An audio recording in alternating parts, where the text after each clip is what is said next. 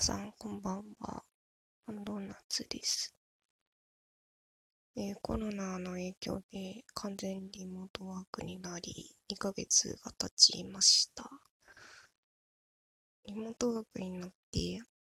人と話すことが減って、うんと、喋る機会が減ったので、何か無償に話したくなったので、まあ、ラジオはアプリというものをダウンロードして今録音しています。で、こういうの初めてなんで知らなかったんですけど、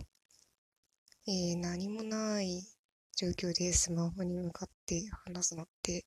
意外と大変なんだなと思っています。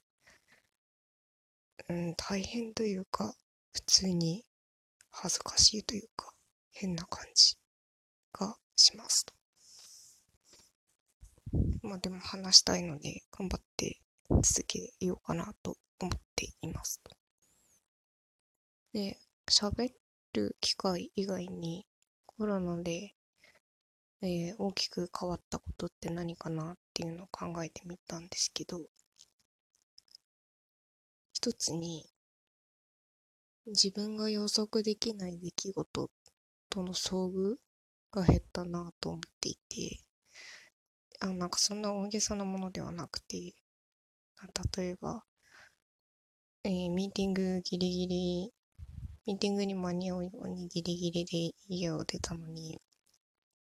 えー、大きな事故っていうわけでもないのに電車が2分遅れてるとか、今日上司の機嫌が悪いとか、昼ご飯用に買ったお弁当があんまり美味しくなかったとか、まあ必ずしもいいことではないと思うんですけど、まあ、そういうものが減ったなと思ってます。で、自分の想像、うん、想像を大幅に超えるわけではないんだけど、想定していなかった出来事との遭遇っていうのが、まあ意外にも毎日をなんか彩っていたんだなと、部屋に引きこもってしみじみ感じています。ね。あと、全然話違うけど、ラジオアプリって交換音とか、お題ガチャっていうのがあるんですね。鳴らしたいので、鳴らします。はい。で、私には、えー、フリートークで12分、あ、このアプリはマックス12分録音できるんですけど、ちょっと話す自信がなかったので、まあ、勝手に自分なりにテーマを決めて話そうと思います。で、何を話そうかなって思って、まあ、近くにある本棚を見たときに、まあ、I love you の訳し方っていう、まあ、結構頻繁に読み返す本が目に入ったので、まあ、今回は I love you の訳し方っていうのをテーマに話そうかなと思います。で、えー、I love you の訳し方っていうのは、まあ、いくつか種類があって比較的人気なのかなと思ってるんですけど、まあ、あの、タイトルの通り、いろんな作家が書いた I love you の訳し方、要は告白の言葉ですね。それをまとめた一冊です。で、比較的作家は年齢が上の人が多いのかな？上の人っていうか、えっ、ー、と、なんだろう、文豪って呼ばれるような人とか、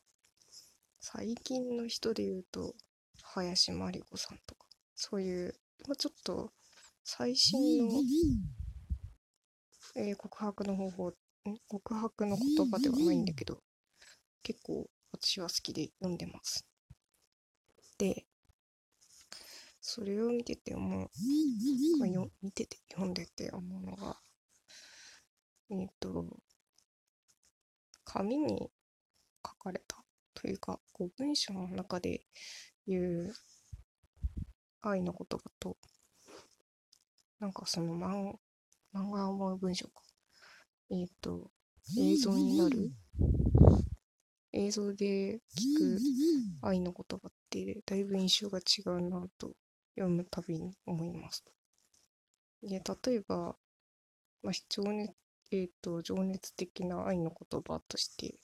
太宰治の社用よりで、で、もう一度お会いして、その時、嫌ならはっきり言ってください。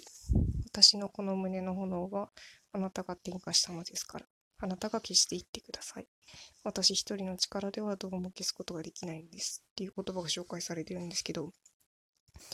ぶっちゃけ、例えば、あなたが会社の同僚だとか、同級生とかと、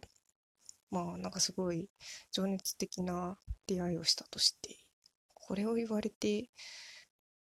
あの、すごい、ときめくかって言われると、いや、違くね？って思うんじゃないのかな？と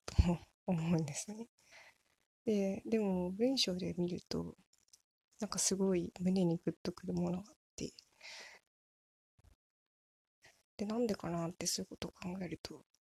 駆動点をどこにつけてるのかとか、そういうことなのかな、みたいなことを思います。はい。そうですね、他のやつだと、例えば、感傷的に、みたいなやつだとなんだろうな。うん。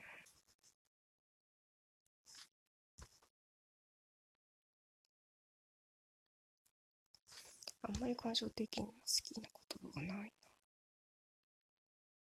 な。例えば、つかの間の別れさえも辛くてならぬ私なのに、もうこのまま会えないなんて私の心がいてつきそう。なんか短歌っぽいっすよね、これ。個性的にああ、これは結構好きか。たくさんの女の人がいる中で、私を見つけてくれてありがとう。うん、まあこれは、なんかブルゾンチームっぽいっすよね。で、まあまあ、読み返してて、まあ思い出した言葉があって、えっと、少女漫画の言葉なんですけど、私の好きな少女漫画に、恋はいつも食べかけっていう短編集かな？短編集の漫画があって、で、そのタイトルにもなってる1話目、まあ、恋はいつも食べかけっていう漫画の言葉が個人的にすごい好きなんですね。で、この本結構昔の本で、まあ、私がまだ中学だか高校だかの頃に、まあ、立ち読みして気に入って買った本なんですけど、えっ、ー、と、この、まあ、主人公、主人公、ヒロインと、まあ、相手役は高校生と先生役っていう設定で、で、ヒロインはまあ、見た目がすごい可愛くて、まあでも心にどこか寂しいところがあって、まあ、告白されては付き合う。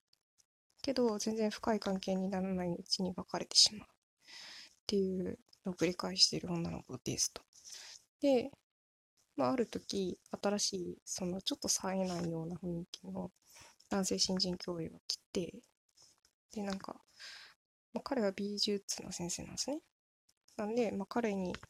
あの、モデルになってくれませんかと。絵のモデルになってくれませんかって頼まれたことがきっかけで、まあ、ちょっと気になるようになっていくと。で、で、まあ、まあ、美人な分、まあ、他の同級生の女の子からすごいやっかみを受けていて、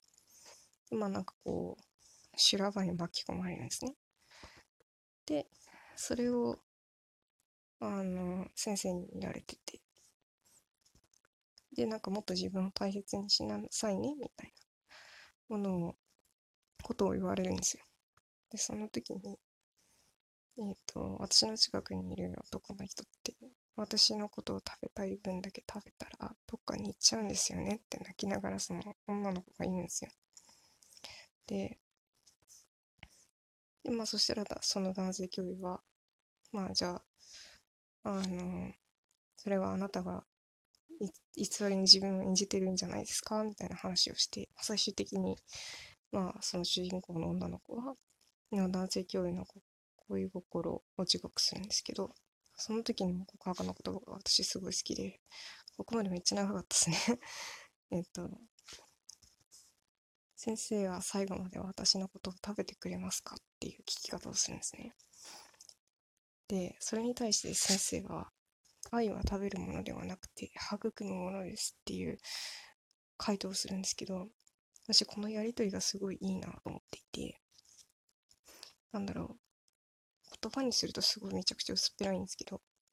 紙面で見ると結構、なんかグッとくるんですよね。まあ、恋、うんと、恋というか、好きな人を食べる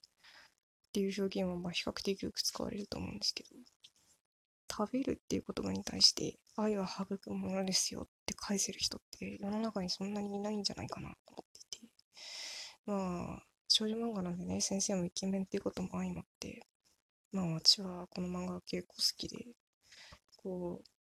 う、なんだろう、それこそ I love you の訳し方でなんか印象に残ってるものありませんか？って言われたら、まあ、パッと思いついてくるぐらいな感じです。で、そろそろ12分経つようなんで、終わりにしようかなって思うんですけど、まあ、もし少女漫画を読みたいなと思う機会があったら、ぜひ、恋はいつも食べかけっていう本も読んでみてください。それでは。